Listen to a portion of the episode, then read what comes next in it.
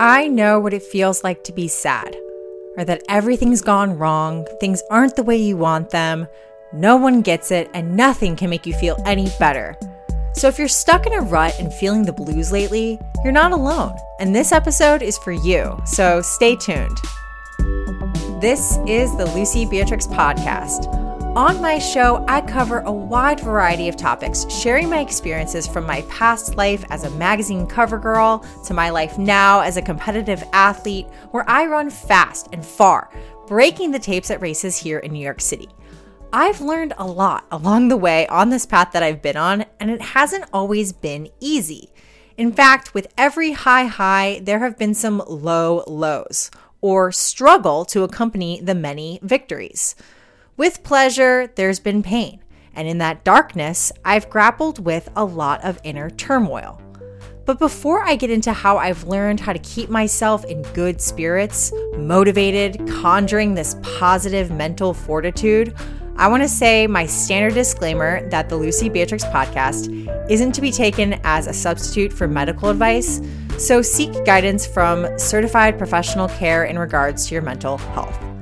Okay, on to the show.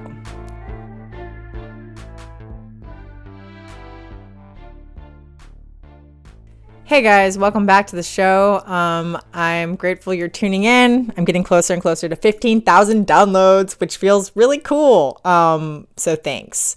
Today we're talking about how to not be sad. It's something that came to me on a run after I was up all night earlier this week. Um, I was just on this run and I was processing a lot of things that I'm going through. And I thought, you know what? I'm going to share my tools and tricks for how to not be sad with you guys because that's what I do here on my show because I make the rules.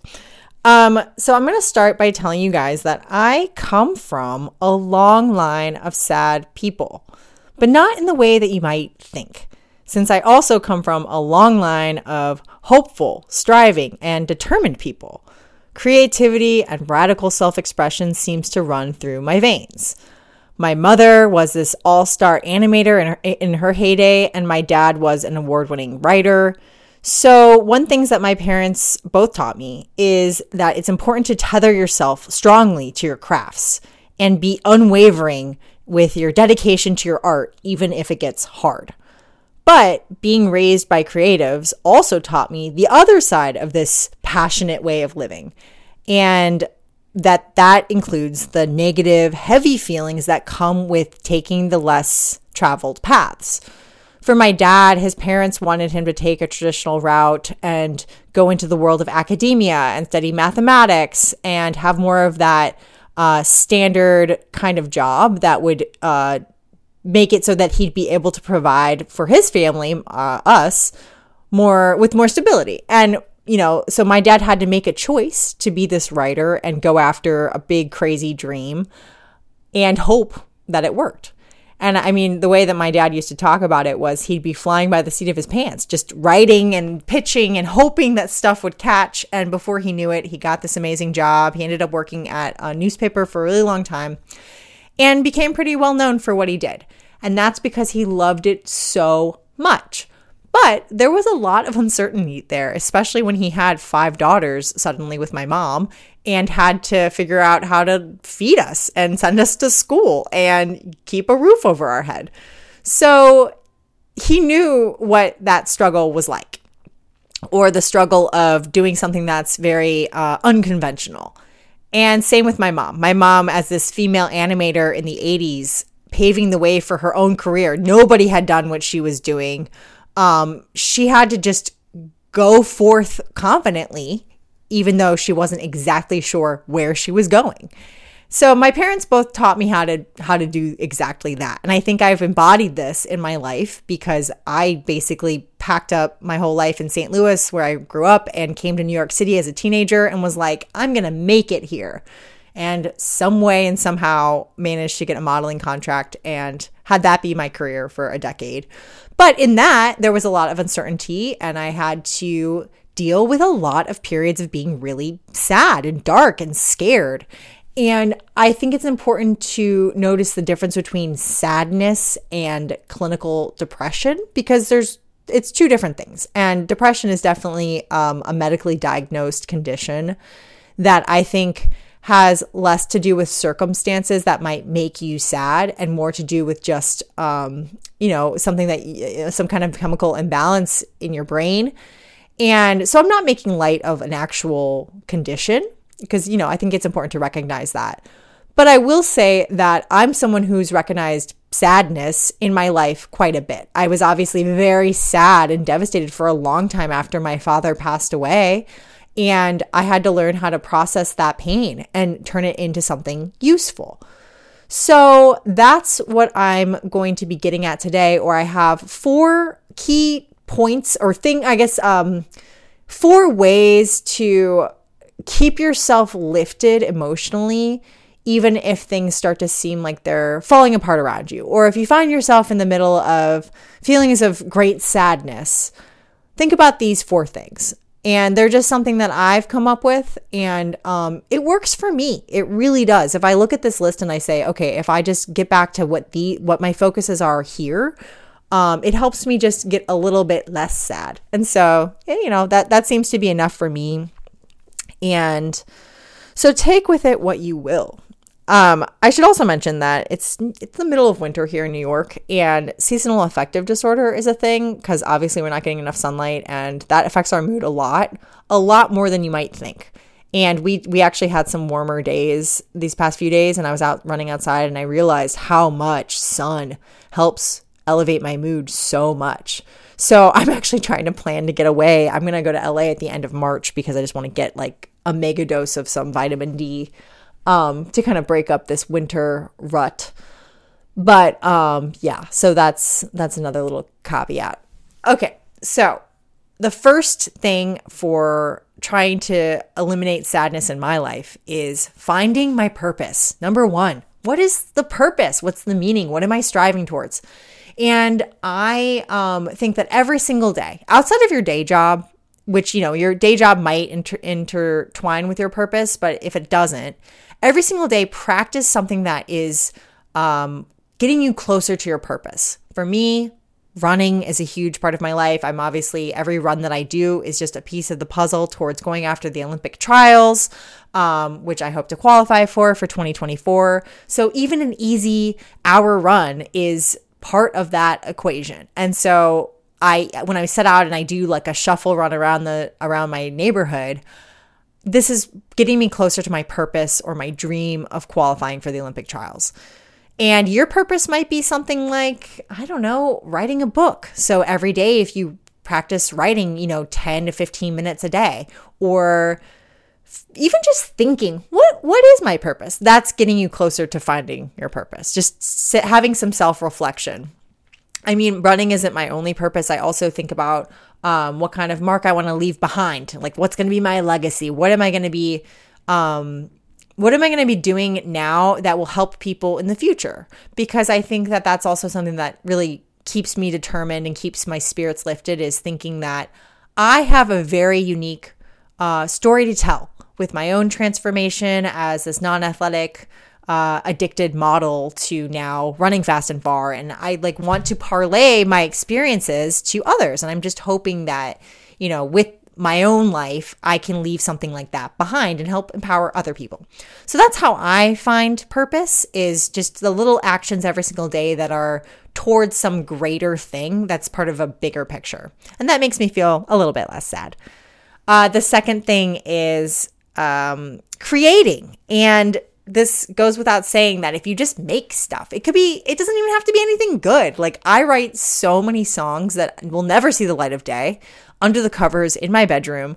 Um, that, you know, just to p- keep in motion with making something, a tangible thing, an MP3 file or a video or write a little article or anything, just having something that you're making um, for me that ch- that's a really great way to transcend some of the darkness or some of the pain that I might feel uh, over losing my dad or having, you know, setbacks and stuff. Making something that you can look at and go, I did this. That really helps me. It's very therapeutic for me. And I think I definitely got that from my parents because I can't tell you how how many memories I have of going into my mom's workroom and seeing her just keeled over uh, uh, over the desk, like drawing like frivolously because she had to get it out of her. Like she'd think of a cute cartoon or something and have to just drop everything and draw it. And same with my dad, just typing away on his computer, um, working on an article on a Saturday afternoon. I just think of my parents as just being so um, immersed in their art, and that is, you know, that's just like how I learned how to process life is just create. So creation is definitely high up on this list. The next one, the third thing, is connectivity or uh, having connection with other people. This is so big because obviously the pandemic threw everyone for a loop and made us very isolated. And we got this false sense of connection by thinking that social media or texting is an adequate way to like stay in touch when it's not the same as just in person downtime with friends or having a meal with someone that you care about or just, you know, walking around the city together. And I think this one is so amazing and powerful because lately I've been making it a point to really foster my friendships and be there for my friends and see when, you know, if they're in need, how can I show up for them? How can we do something fun? How can we take an average Saturday afternoon and do something special. Like today, my friend um, ran a race last night, and we decided today that we were going to go treat ourselves and get manicures and pedicures and go walk around the city and get our favorite snacks and talk and just have no. Um, we didn't really have any direction. We just were like, let's just like hang all day. And that seems like it should just be a no brainer. But I've gone periods or months at a time where I haven't hung out with people and it's so important because you just bounce off of them. Like today, I, I, I told her about something that I was going through with this situation that obviously kind of like it, it, was weighing on me, and I just had to get it off my chest. And then once I heard myself saying it out loud to her, I realized, oh, it's not that bad. It's whatever. And I and I'm good. Like I kind of could tell as I was saying how I'm annoyed by this thing that I actually I'm not as not as sad as I thought I was about it just because I could bounce off of someone, see their face and their reaction and have them validate that, yeah, that's a stupid situation, but you've got it. Like you can worry about you can worry about it a little less because it's not that big. It's not, you know, the end all be all. Where if you're by yourself and isolated, it's hard to know if something is you know, it's hard to see the magnitude of your problems when you're just by yourself. And with that connectivity, this is kind of like an extra part of this um, way to not be sad. I think, honestly, intimacy is for me, it's just like such a drug. Like the the literally like oxytocin, the drug from hugging and stuff. Just being around someone, not even like I'm not saying like getting freaky. That's that's fun too, and that's a great antidote for sad. But um, but I I mean just like just like physical um cuteness, like tenderness is so good and healthy. And it's it's also kind of reminds me of that feeling I get when I step out into the sunlight after being inside all winter of just warmth and smiling. And that same feeling with someone else is a drug. it's it's amazing. So I think intimacy if you can find it. It's kind of hard if you're uh if you if you can't find it because obviously I've gone through some some dry spells in that department. But but yeah, finding intimacy to share with somebody is that's also very very helpful for not feeling sad. Um so yeah, so purpose, connectivity, creation. The last one that I think is very important is being a part of your community. So with connectivity, I'm saying more like one on one or group hangouts and stuff. But with community, I mean giving something um, to a group. For me, that's leading a community run. I, I put on a run, um, or I host a run every other Thursday at this place called Fix. You're welcome to join. Um, it's uh, it's just like this community run open to all levels. It's a chance for me to just connect with people who want to learn about running, and I make it very accessible. It's not hard, so anyone can come do it who can run. Um, and that's my way of giving back. It's kind of like, okay, guys, I want to make myself available as a resource for you and that's really uh it's really fulfilling for me. And every time that i've walked away from those runs i've felt like i've helped someone in some way. Even if it's just logging the miles together and having someone next to you while you log the miles even if we don't say a word it's just helping someone move their body in that way. And i feel the same way with my coaching and giving giving that gift of running to various walks of life but also in recovery because as you guys know i'm in recovery uh uh, it's been this kind of crazy path, but um, staying sober has opened up the community towards all of the other sober people. And, you know, I talk to people with less days dry than I have, and I talk to people with more days dry, and we feed off of each other and keep each other in it and keep each other motivated. And it's that exchange that's really important. So, yeah, those four things purpose, creation, connectivity, community, those things help me get a little less sad. And like I said, it's not foolproof. There are going to be times when you just are sad because of a circumstance. Like when my dad died, I was just sad for a long time. Like it just wasn't going to change. But I found things to get excited about and um, learned how to turn that pain into something useful.